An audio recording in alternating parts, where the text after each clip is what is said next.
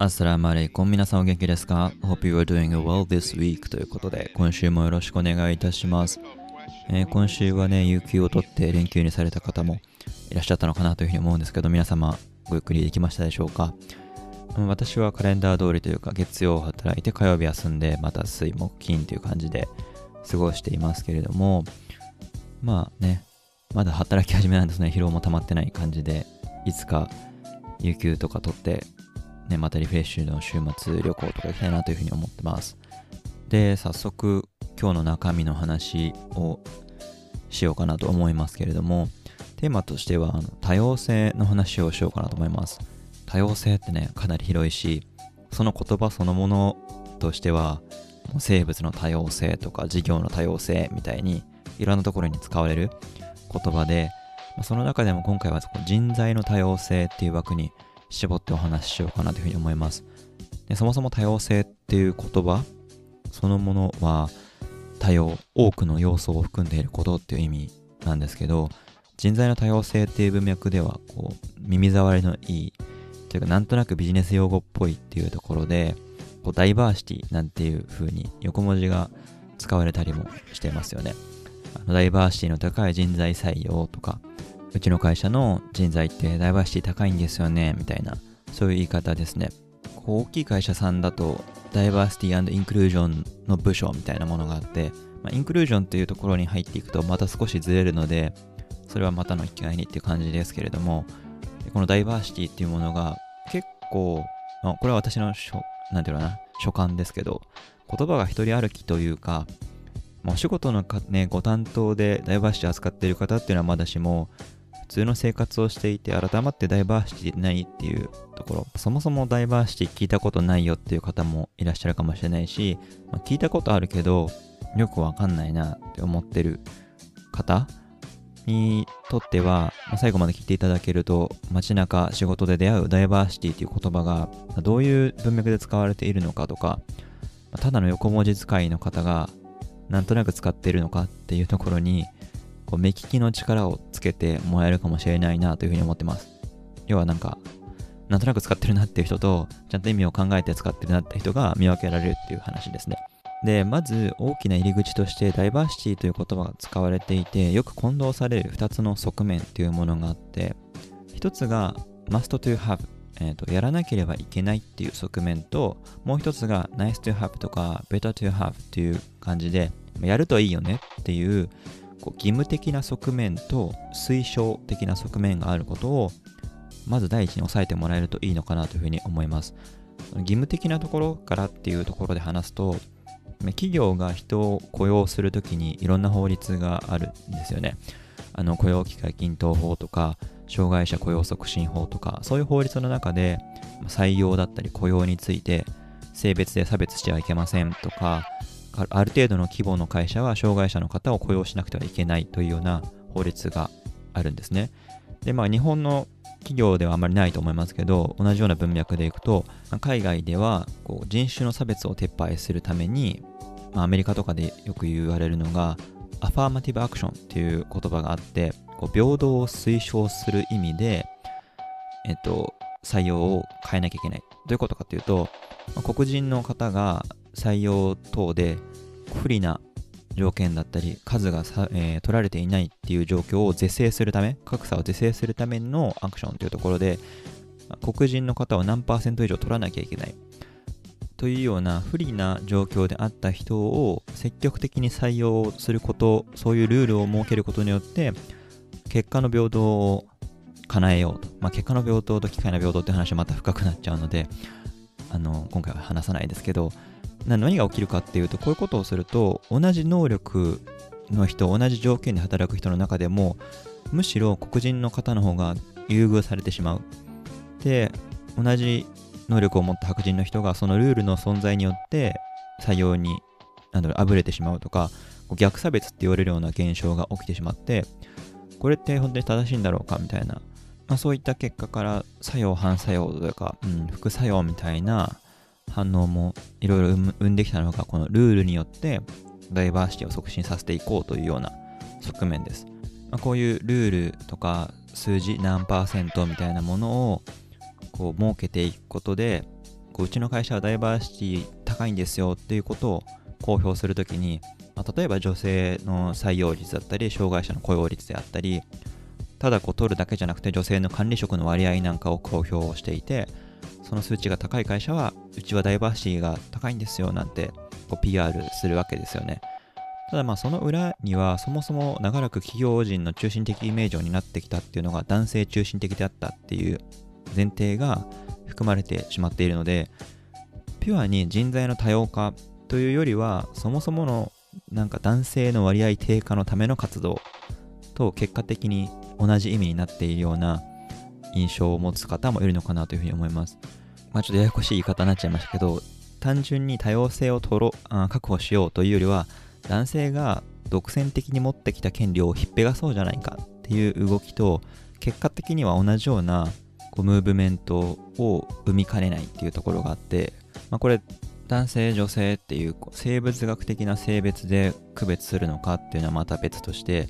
今までいわゆる男性中心的な企業社会の中に違った属性の人たちが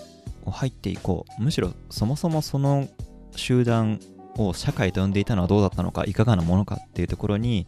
疑問を投げかけてやっぱりマイノリティの人たちが権利を獲得していた道筋っていうところを踏まえてダイバーシティって大事だよねっていう話をしていかなければいけないと。まあなんか単純にいっぱいいろんな人がいると楽しいよねとかではなくてやっぱりそこには苦しい思いをして交渉なりなんなり権利をじわじわと獲得していった人たちそこの中心的に頑張っていった人たちがいたっていうことを忘れちゃいけないよね。っていうのはあのそのマストトゥーハブ、えー、持たなければいけないダイバーシティっていうところでは考えなきゃいけないのかなというふうに思います。じゃあ後半で、まあ、そもそも義務的な側面を果たすことがダイバーシティを高めることの目的なのか最終目的なのかっていうと、まあ、それだけじゃないよね。ちょっと待ってっていうところがこの後半話すであろう nice to have とか better to have っていうところでその義務的なところをクリアした後にもダイバーシティを高めていくことってどんなメリットがあるんですかとかそもそも健常者障害者男性女性白人黒人とかそういう属性でダイバーシティを評価するのって正しいんですか？っていうところについてお話ししてみようかなというふうに思います。え後半もよろしくお願いします。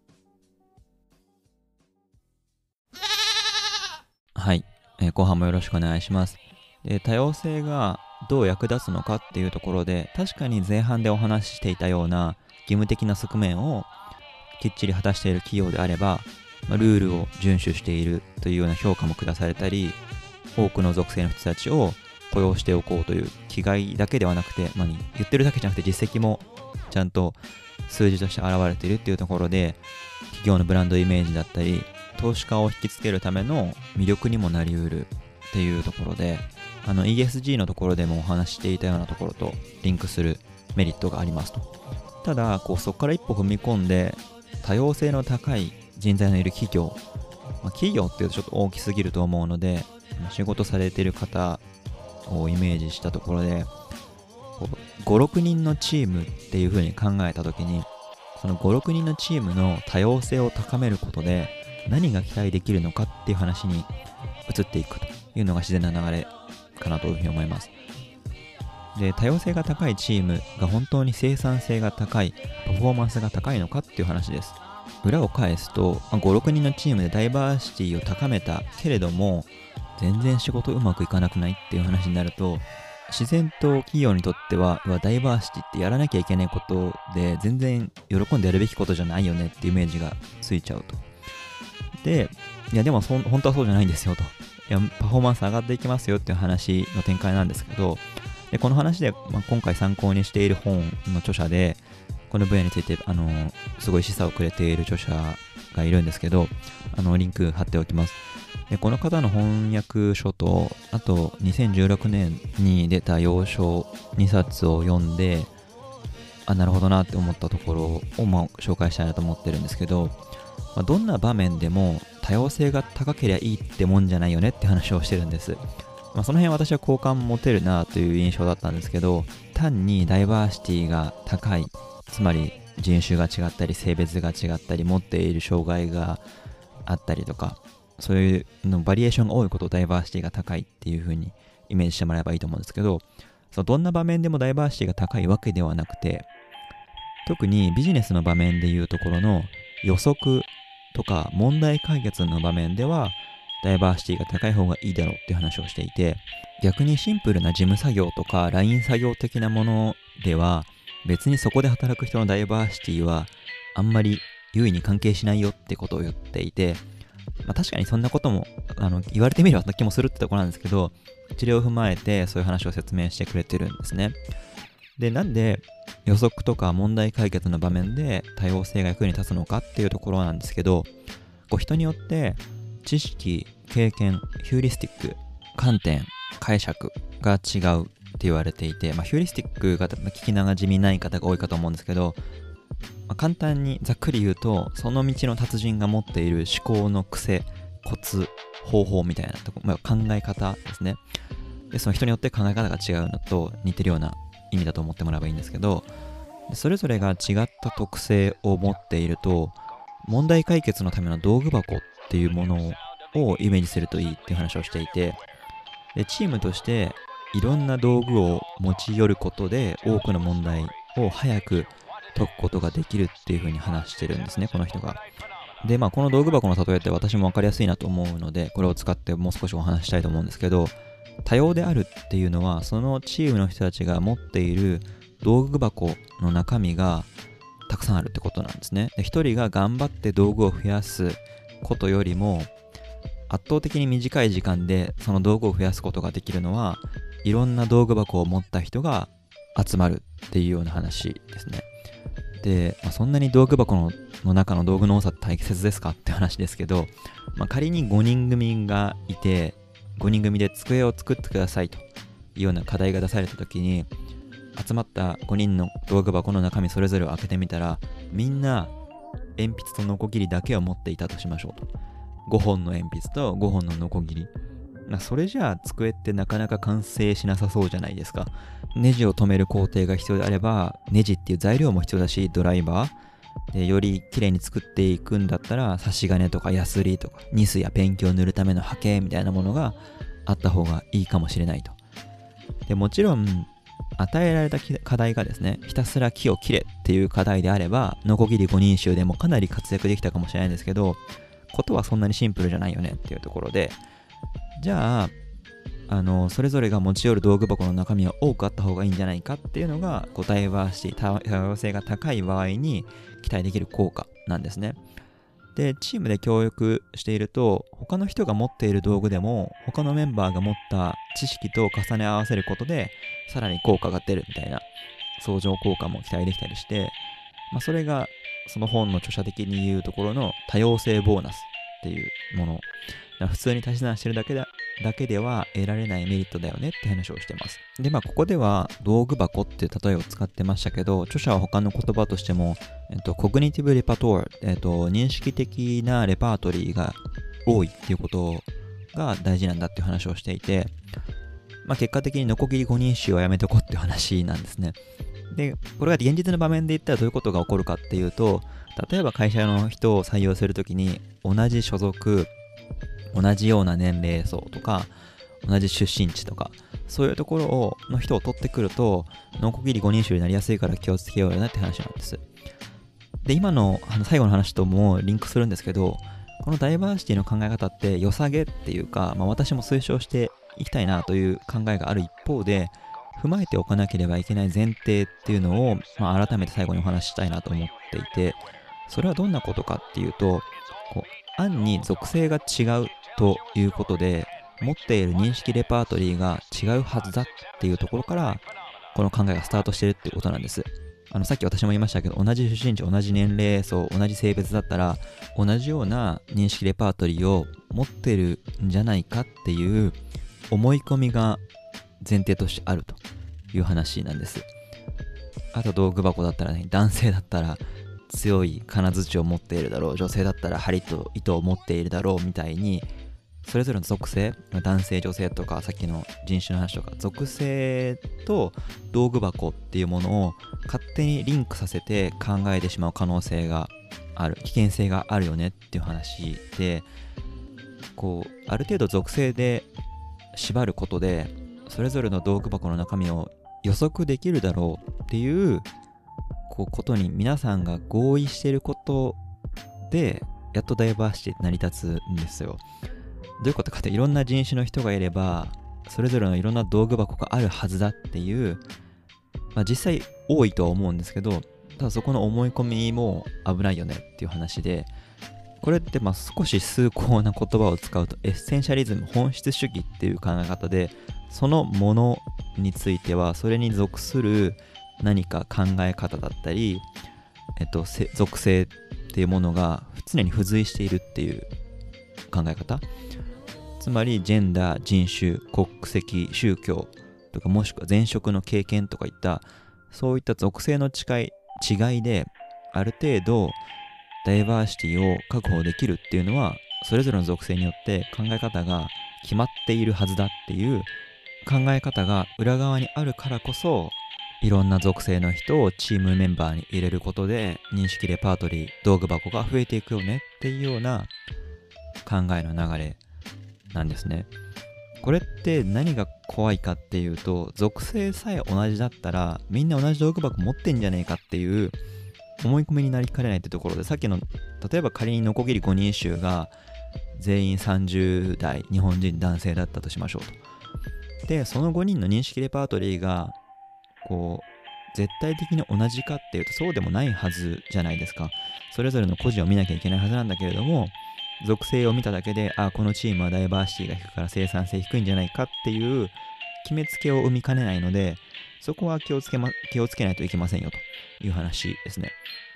で別にこれうちの政治家に男性がひたすら多いってことを擁護したいわけではないんですけどそれぞれの方々の打ち出す政策だったりとかその中身を見ずして生物学的な属性だけで判断するのは同じく危ういことですよねっていうところはおまけとして覚えておいてほしいなというふうに思います。なんか男性だからこうなんだよねとか女性だからこうだよね外国の人だったらこういう考え方持ってるよねみたいな決めつけがある程度成り立つからこそダイバーシティという考え方があるんだけれどもただそれに全部おんぶに抱っこしちゃうとさっきのステレオタイプの助長じゃないですけど危うさっていうのもあるんだよっていうところを今回の話で伝えたかったなというふうに思います。あのなのでこう人材のダイバーシティが意味がないとか、えー、と間違ってるってことが言いたいわけではなくてとてもとても大事なことそこはまずマストトゥーハブのところで人権とか権利のところで今まで格闘してきた人たちがいたことを忘れてはいけないって意味もそうだしさっき言ったような、えー、と認識レパートリーが多いこと道具箱をたくさん持ってるってことはチームにとってすごいポジティブなんだけれども